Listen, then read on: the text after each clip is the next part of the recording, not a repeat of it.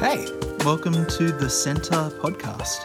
We're a church based in Dural, Sydney, who love Jesus and want to share the message of hope that he brings for all people. We pray that you're blessed by this word and that it reveals God's love for you in a new way. Enjoy.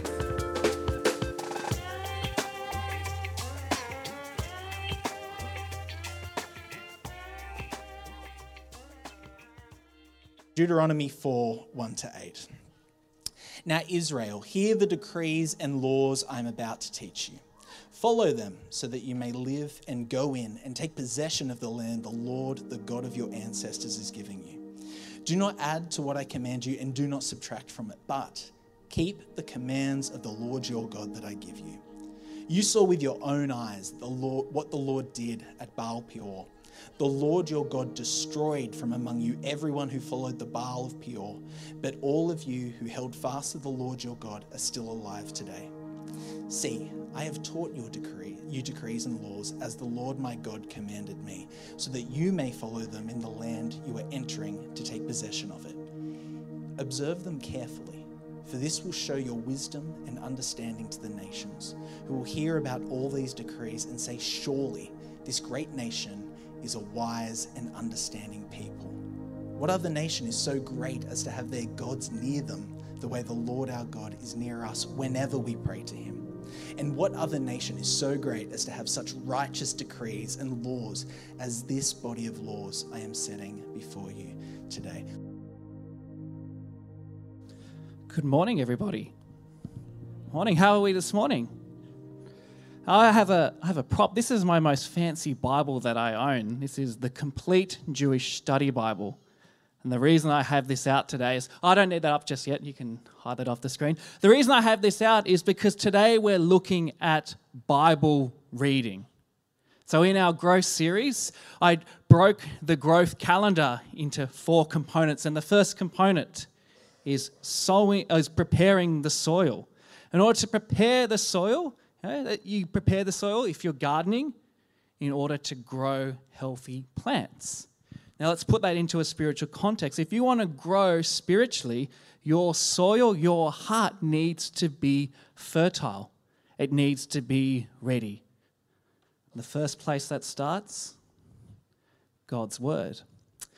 Now, it's a pretty intense passage that was read out there this morning from Murray talks about God destroying the nations for, for not listening to him and all this and the other. But there's something that's quite unique there. If you turn down here to verse 7, it says, What other nation is so great as to have their gods near them, the way the Lord our God is near to us whenever we pray to him?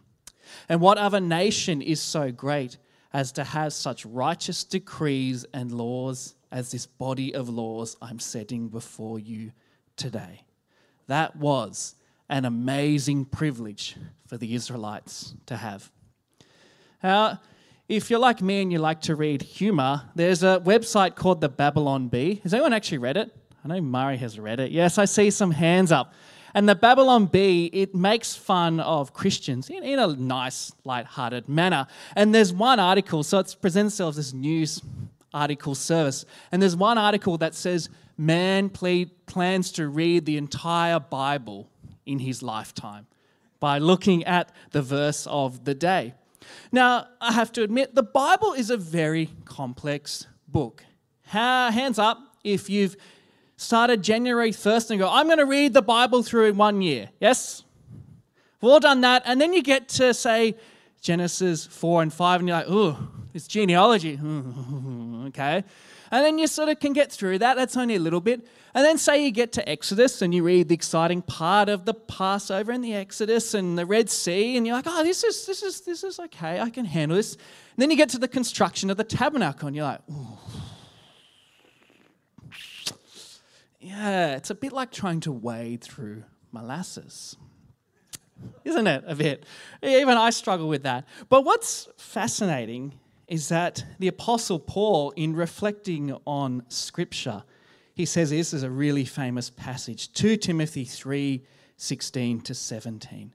All Scripture is God breathed and is useful for teaching, rebuke, rebuking, correcting, and training in righteousness, so that the servant of God may be thoroughly equipped for every good work. And when Paul wrote that, he wasn't thinking about the New Testament Jesus, he was talking about the Old. In fact, he's probably reflecting upon Torah, those very commandments that we get stuck in and bored with and just sort of skip over. That's the part for the Jewish people they longed for. When, when Moses talks about what other nation is so great to have their gods near them, in the ancient world, there was this, you just didn't know the gods. There's this, you can Google it, there's this prayer by by a man, it's a probably a Mesopotamian man, writing to basically the gods, just saying, I don't really know what I'm supposed to do with you. I don't know how I'm meant to worship you. I don't know what you like. I don't know what you don't like. In fact, all I know is you're probably cranky with me. You probably hate me, and I'm probably going to die at your hand. For many in the ancient world, the gods were just up there, unknown where for the Israelites, they have been saved by Yahweh. Yahweh reveals his name to Moses in the burning bush I am who I am.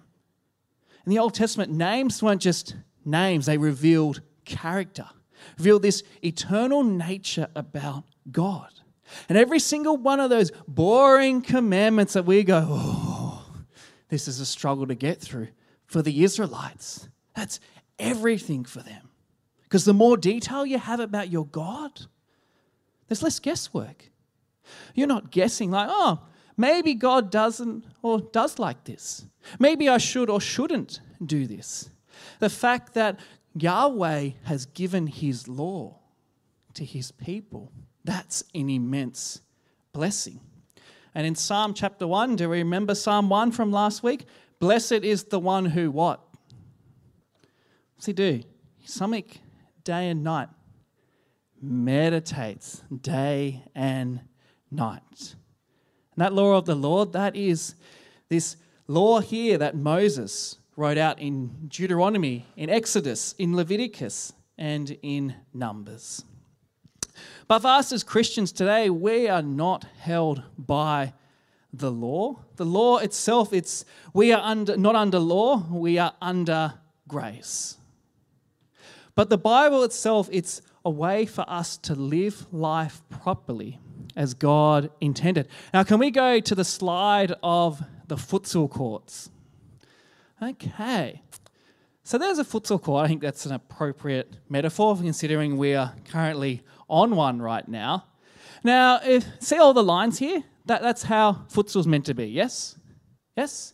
You can only play a game of futsal if the court's like that. But if you go to the next slide, if you kind of change it up a bit, you can kind of see, yeah, it's, it's, it's a little bit like futsal still, yeah? But some things have changed. And if you go to the next slide, and if you change it even more, and if you go to the next one, you start to see it's no longer futsal. And it's the same with God's word. It's actually really interesting that Lucinda chose creation to begin with, with the kids' church. That was not intentional. When God created the world, what did He do to create it? He did what? He spoke, didn't He? Okay. Now, the, the, Old Testament is divided into three parts. So it's known as the Tanakh. If you listen to Murray and I's little podcast, we kind of unpack this. But the Old Testament in Hebrew is called the Tanakh, and it's divided into three parts Torah, which is like law, instruction, Nevi'im, which is prophets, and the Ketuvim, which is the writings. Now, each of the beginning of these three sections all start with word, God speaking. Genesis, God speaks, world is created. The beginning of the prophets, Joshua is told, hey, meditate on these scriptures day and night, the word of God. This is important. And there in the writings, the beginning of Psalms, it's about the man who walks, not with the ungodly, but meditates on God's law. God's word is foundational to everything. Because think about it. Okay, when God separated night and day, sea and sky, land and sea, what happens when there's a breach between the sea and the land? What happens when the sea transgresses, transgresses its boundaries? Flood. Yeah. What happens if night and day suddenly got intermixed and you know there was a there was an eternal night? What happened to the earth? life had ceased to exist. Same token, too. Ones if there was just eternal light all the time, we would be kind of stuffed, wouldn't we? What happens if the, the sky collapsed on itself into the sea? And so, God has set boundaries in place for life. If creation itself has these parameters in them, then as human beings, we have parameters too. And that simple illustration with the futsal court, and I'll admit it, the Bible is complex. I've spent many years studying it, and there's still things I don't truly get. But the basic foundation of that this is how we're meant to live our lives. If you want to live the way that God intended, He's breathed out word. As the Apostle Paul says, he says, All scripture is God breathed. It's like God went, and breathe this out for us. And as human beings, each and every one of us, to take a breath. Actually, we should all do it now. Everyone take a breath. Go.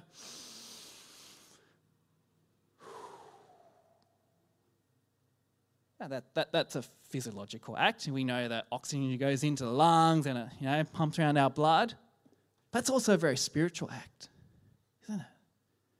That's, in Hebrew, there's no differentiation between breath, wind, and spirit. It's all linked into one. The fact that we have breath, it's because God has granted it to us. And in a world which likes to change the boundary markers of the Bible, and we see this time and time again in the 21st century as we start to question the validity of the Bible, as we start to question, well, perhaps we should change this thing, perhaps that passage doesn't really mean what it says it means. We start to go against God as creator. It's like transgressing the boundaries between the sea and the land. You know that chaos is going to happen. Things will begin to unravel. And in Deuteronomy chapter 4, this is exactly what Moses is warning the Israelites about. He said, Hey, if you don't follow this law, terrible things are going to happen. But if you do, this is the cool thing. You say, if so, we just go back here to verse 5 Deuteronomy 4. It says, See, I've taught you decrees and laws as the Lord my God commanded me, so you may follow them in the land you are entering to take possession of it. Observe them carefully, for this will show your wisdom and understanding to the nations who will hear about these decrees and say, Surely this great nation is a wise and understanding people. Think about that sentence for a moment. It's a wise and understanding people. If you followed, imagine a society Imagine a society that perfectly followed God's laws. People around are supposed to look and say, wow, they have lots of wisdom and understanding. And particularly where the land of Israel was, it's like the center of the known world at that time. All the other nations are passing through it to do trade. When they come past the Israelites and see them go, there is something unique about you. There's something about your God, there's something about your society, there's something about these laws that you follow that make you wise and understanding. And they're meant to point the nations to worshiping the God of Israel. But as we all know, the story of the Bible, you get to Joshua, things start okay, and then they track and explode. And obviously that's where Jesus comes in. Jesus comes to rescue us and to save us. And it's interesting if we sort of jump to the New Testament. Jesus said in John chapter 14, verse 15, If you love me, keep my commands. John 14, 21. Whoever has my commands and keeps them is the one who loves me. The one who loves me will be loved by my Father, and I too will love them and show myself to them. Jesus said, If you love me, you'll keep my commandments. And the old covenant was obviously about sacrifice and ritual, and uh, that's it's a very complex to go into right now. But the new covenant is defined by this love for Jesus and love for one another. In particular, especially those who are our enemies. And I, I find that deeply, deeply challenging. Particularly John 14, 15, simple sentence. If you love me, keep my commands. A simple question. How are you going to know his commands? You to know? You have to read about it. And the Bible is unique is that it uses narrative, it uses story to teach us how we're to follow Jesus' commands. And let's be honest, if you're not reading it properly, if you're not reading the Bible properly, how are you going to know? Because I don't know about you, but I find my memory is getting worse. I, I know I'm not that old, but I feel like lack of sleep, maybe lots of kids, I just forget things constantly. I look at people and go, what's their name? Or, you know, I'll, someone will send me a reminder about, oh, yeah, I forgot to do that. In my life, I need to be constantly reminded each and every day. And it's interesting that when Jesus called the disciples, he told them that we need to pick up our cross and follow him each and every day. It's interesting. It's like this idea that every, every day it's a battle to keep our mind pure for Him. Each day we have to make a conscious decision. And, and the foundation that always must begin with the Word of God. Uh, as Protestant evangelicals, perhaps our love of Scripture, it's probably more, maybe intellectual, maybe not so much as this deep passion and love. I, in Psalm 119, 97, it says, Oh, how I love your law. I meditate on it all day long. So if you, if you Google what Christians believe about the Bible, it's, it says in Google, it says, Christians believe that the Bible is the verbally inspired, infallible, inerrant word of God. That's a very complex way of saying that we believe the Bible has no error. But even how we treat the scriptures, it says a lot. I won't do it here, but how many times have we thrown our Bibles on the floor? How many of us kind of read the Bible in the bathroom? How many of us just sort of go, oh, yeah, the Bible's kind of there, we just have it on our phones or whatever? For the Jews, well, I just, there's, particularly before the, the time where Jesus came, when they would meet in synagogue, they saw the scrolls as almost like these are God's words. So we treat this with respect. The priest would come out, the rabbi would come out, and they would they'd kiss it and say that this is the words of Yahweh. We have to treat this with respect. We're meant to love this. Because while we may not have that Sinai encounter where, where God comes down with lightning and thunder and Moses has the Ten Commandments, this is the closest we can get to that Sinai encounter. So treat God's word with respect. When I was at college, I had a lecturer I used to like to say, We don't we sit under the Bible, not above it. That this is what guides us, this is what shapes us in everything that we do. In Psalm 119, I'll read a little bit uh, out again. It says, Oh, how I love your law. I meditate on it all day long. And verse 98 says, Your commands are always with me and make me wiser than my enemies. I have more insight than all my teachers, for I meditate on your statutes. Now, when I think the word meditate, I often just think sort of um, that sort of Eastern way. But In, in, the, in biblical times, meditate was more murmuring out loud. You would actually speak scripture. Scripture is not designed to be read by yourself quietly in your mind. It's actually designed to be read out loud as a congregation. And this may seem a bit odd to do as a Baptist church, but I actually want everyone to stand up now. And we're actually going to put back Psalm 1. Let me flick it to Psalm 1, please. I'm going to read out Psalm 1 together, whenever it comes up there on the screen.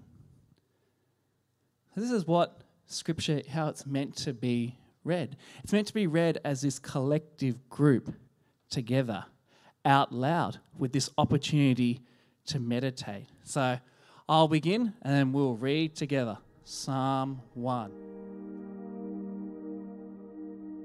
Blessed is the one who does not walk in step with the wicked, or stand in the way that sinners take, or sit in the company of mockers, but whose delight is in the law of the Lord, and who meditates on his law day and night. That person is like a tree planted by streams of water, which yields its fruit in season, and whose leaf does not wither. Whatever they do prospers. Not so the wicked, they are like chaff that the wind blows away. Therefore, the wicked will not stand in the judgment, nor sinners in the assembly of the righteous. For the Lord watches over the way of the righteous, but the way of the wicked leads to destruction. Amen. Yeah, you can sit down now. You. That's just a little snapshot of what life in Jesus' day was like. Perhaps what the early church did, got up and read scripture together out loud. Because scripture is that's the words of God breathed upon us. And as a community, that transforms, that changes us. Now, if someone came to you and said, Hey, I have the secret to living a wise, happy, and healthy life, most of us would grab onto that, wouldn't we? Say, Oh, well, I want to know the secrets. I want to know the secret of a happy life. Bible itself, well, this is the secret to happiness. It's following God's commands. It's understanding His laws. It's understanding Jesus Christ, who's been revealed to us, the Word made flesh. Now, standing here today, I, to say there's times where reading the Bible it is challenging. You can have all the best intentions and all the best plans, and you sort of miss a day or two here Maybe a day becomes a week, a week becomes two weeks, and a month. And I think we all have sort of experienced that in some way, form, or another. Or let's be honest, this Bible's just really complex. How does the book of Judges help you deal with your marital problems? Reading about people being cut up and, and killed in all sorts of manner of gory ways. And so we start to fragment the Bible. Maybe just pick the bits that just sort of are relevant to us. But I keep going back time and time again in the midst of the complexity of Scripture. What Paul says all Scripture is God breathed and is useful for teaching, rebuking, correcting, and training in righteousness, so that the servant of God may be thoroughly equipped for every good work. So, if you struggle with the Bible, there are so many tools out there to help you understand it. I'll plug it time and time again. The Bible Project, it's just amazing. Simple little 10 minute videos that explain the books of the Bible. They've got podcasts. I'll even plug Murray and I's. What are we calling it? Banter. Our little banter where I'll actually go in deeper what we spoke about today. There's lots of sermons out there, YouVersion. But start off just reading just make a commitment to, I'm going to commit to one chapter, two chapters, or even commit to blocks. A Bible as a, as a book, it's not designed to be broken up into this chapter and this verse. It's meant to be read as themes. So just read particular themes. That might only be five verses. Or commit to just, I'm going to read the Gospel of Mark in one sitting. That'll only take you an hour, hour and a half. Just make a commitment. I want to be a wise person That people can look and say, there's something unique about you, something about you that is different. Make a commitment to that. Actually, read scripture together. That's what's great about small groups. Come together and read scripture and unpack it. It's been a practice that faithful Jews and Christians have been doing for centuries, getting together and just reading scripture and unpacking it. Another thing, too, I love doing go onto YouVersion, find a translation you like, and just listen to the Bible. There's something really just beautiful about that. The Bible was written to be read out loud, just listening to it. Just let God's word just soak into your mind, into your heart.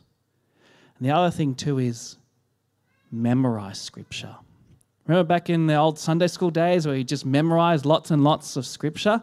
It's a practice that's really fallen out of favor. I think there's many of us today that go, Oh, yeah, I remember as a kid that I knew all these verses. Now I've kind of forgotten them. Actually, make a commitment to memorize scripture. And there's actually a challenge I want to have for the next few weeks. So I need some brave people to actually get up and do this. Actually, memorize Psalm 1.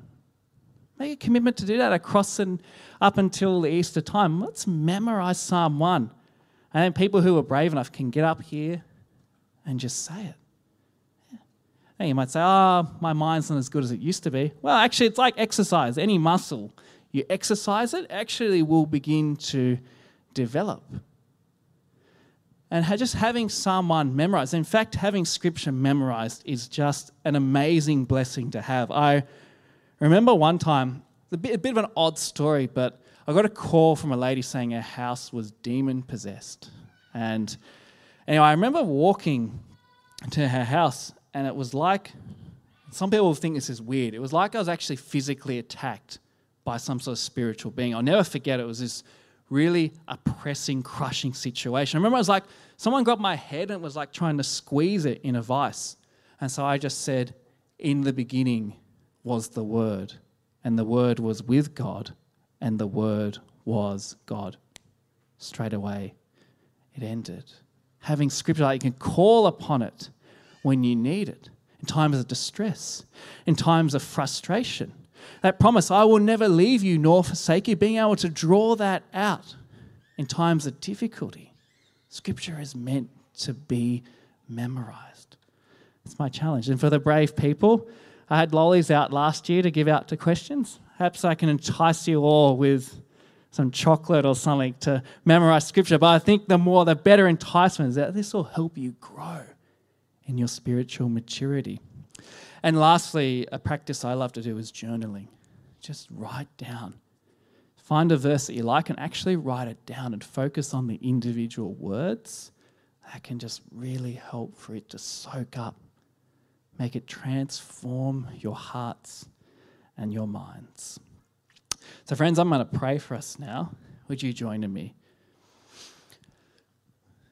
And Lord, the, the psalmist said, Oh, how I love your law. I meditate on it day and night. And Father, I pray that we can be people who are characterized by that. Able to just have Scripture the forefront of our thoughts. Have Scripture just part of who we are, so that we are just people that are wise and discerning, people that just reflect the goodness of Jesus Christ in our lives. So, Lord, I just pray for um, your spiritual protection. That as a church, we go through this. We encourage ourselves in Bible reading, in memorization, in journaling, just reading scripture out loud. Lord, just pray that, Lord, in doing that, we just build those solid foundations in order to be fruitful disciples. So I pray all of this in Jesus' name. Amen. Thanks so much for joining us. Don't forget to rate and subscribe to help others discover this channel. Check out the description if you want to find out more or get in touch with us at the Centre Dural. But in the meantime, praying for God's hand over you as you continue to step into everything Jesus has in store for your life. Be blessed.